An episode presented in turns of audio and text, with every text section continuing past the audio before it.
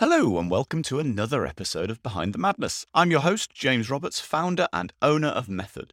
We're a growth agency who are hell bent on unlocking companies' potential through graphic design, branding, web design, development, digital marketing, lead generation, automation, and time saving techniques. Today, we're talking about REST and why it's important for business owners, marketing managers, directors, in fact, any professional. But before we jump in, I wanted to thank all of you, all of our listeners, for helping our podcast grow. I don't think we're going to be in the top 10 on Apple quite yet, but we're growing, we're reaching more people and helping more companies reach their potential. I think, however, we can do more. And getting in that Christmas spirit, let's give the gift of a podcast. Share this podcast with at least one person who you think it will help. Today's subject would be a great one to share with someone who you think has had a busy year and might now need to focus on rest. Okay, with that done, let's dive into today's subject rest.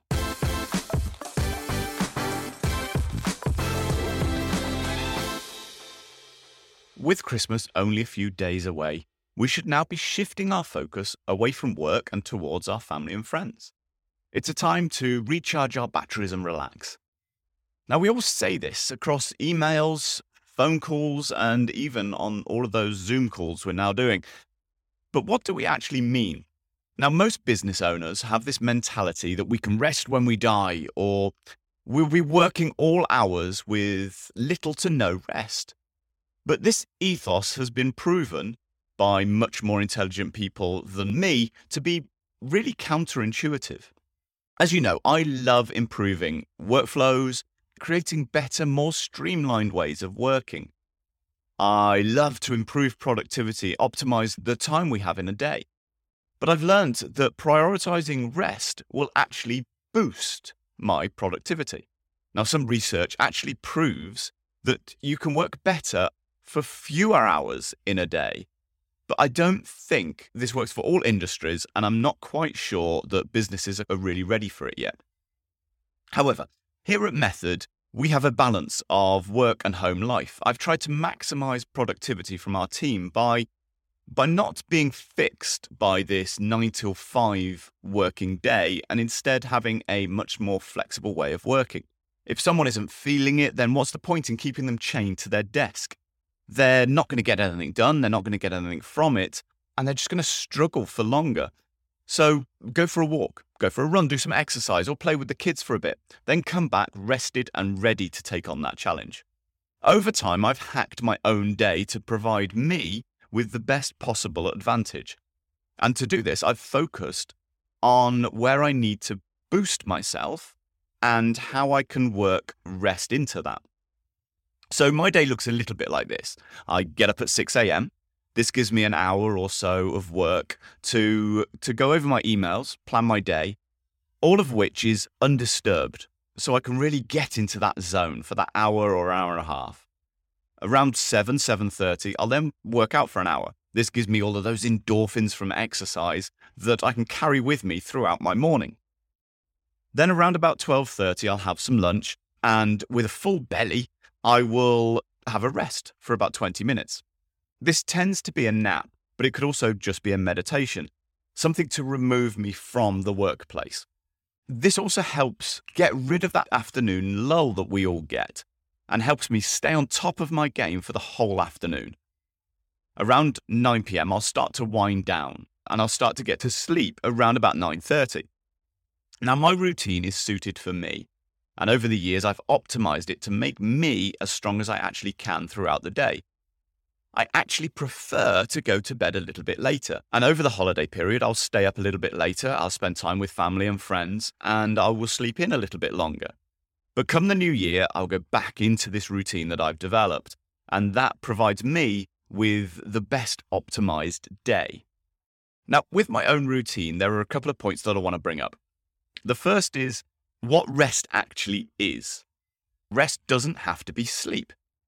So my afternoon nap is perfect for me.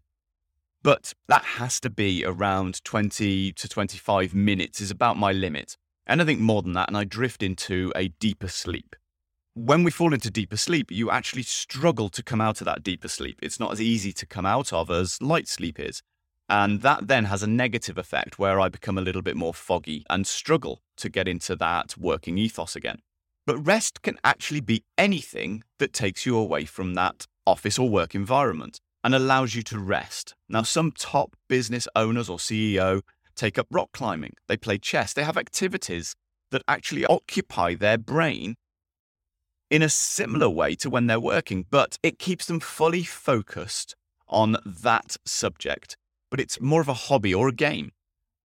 One more recent hack that I've found is during my wind down, I make use of the focus mode within my iPhone. Just before 9, it automatically comes on and removes all notifications. It also hides all of my badge notifications.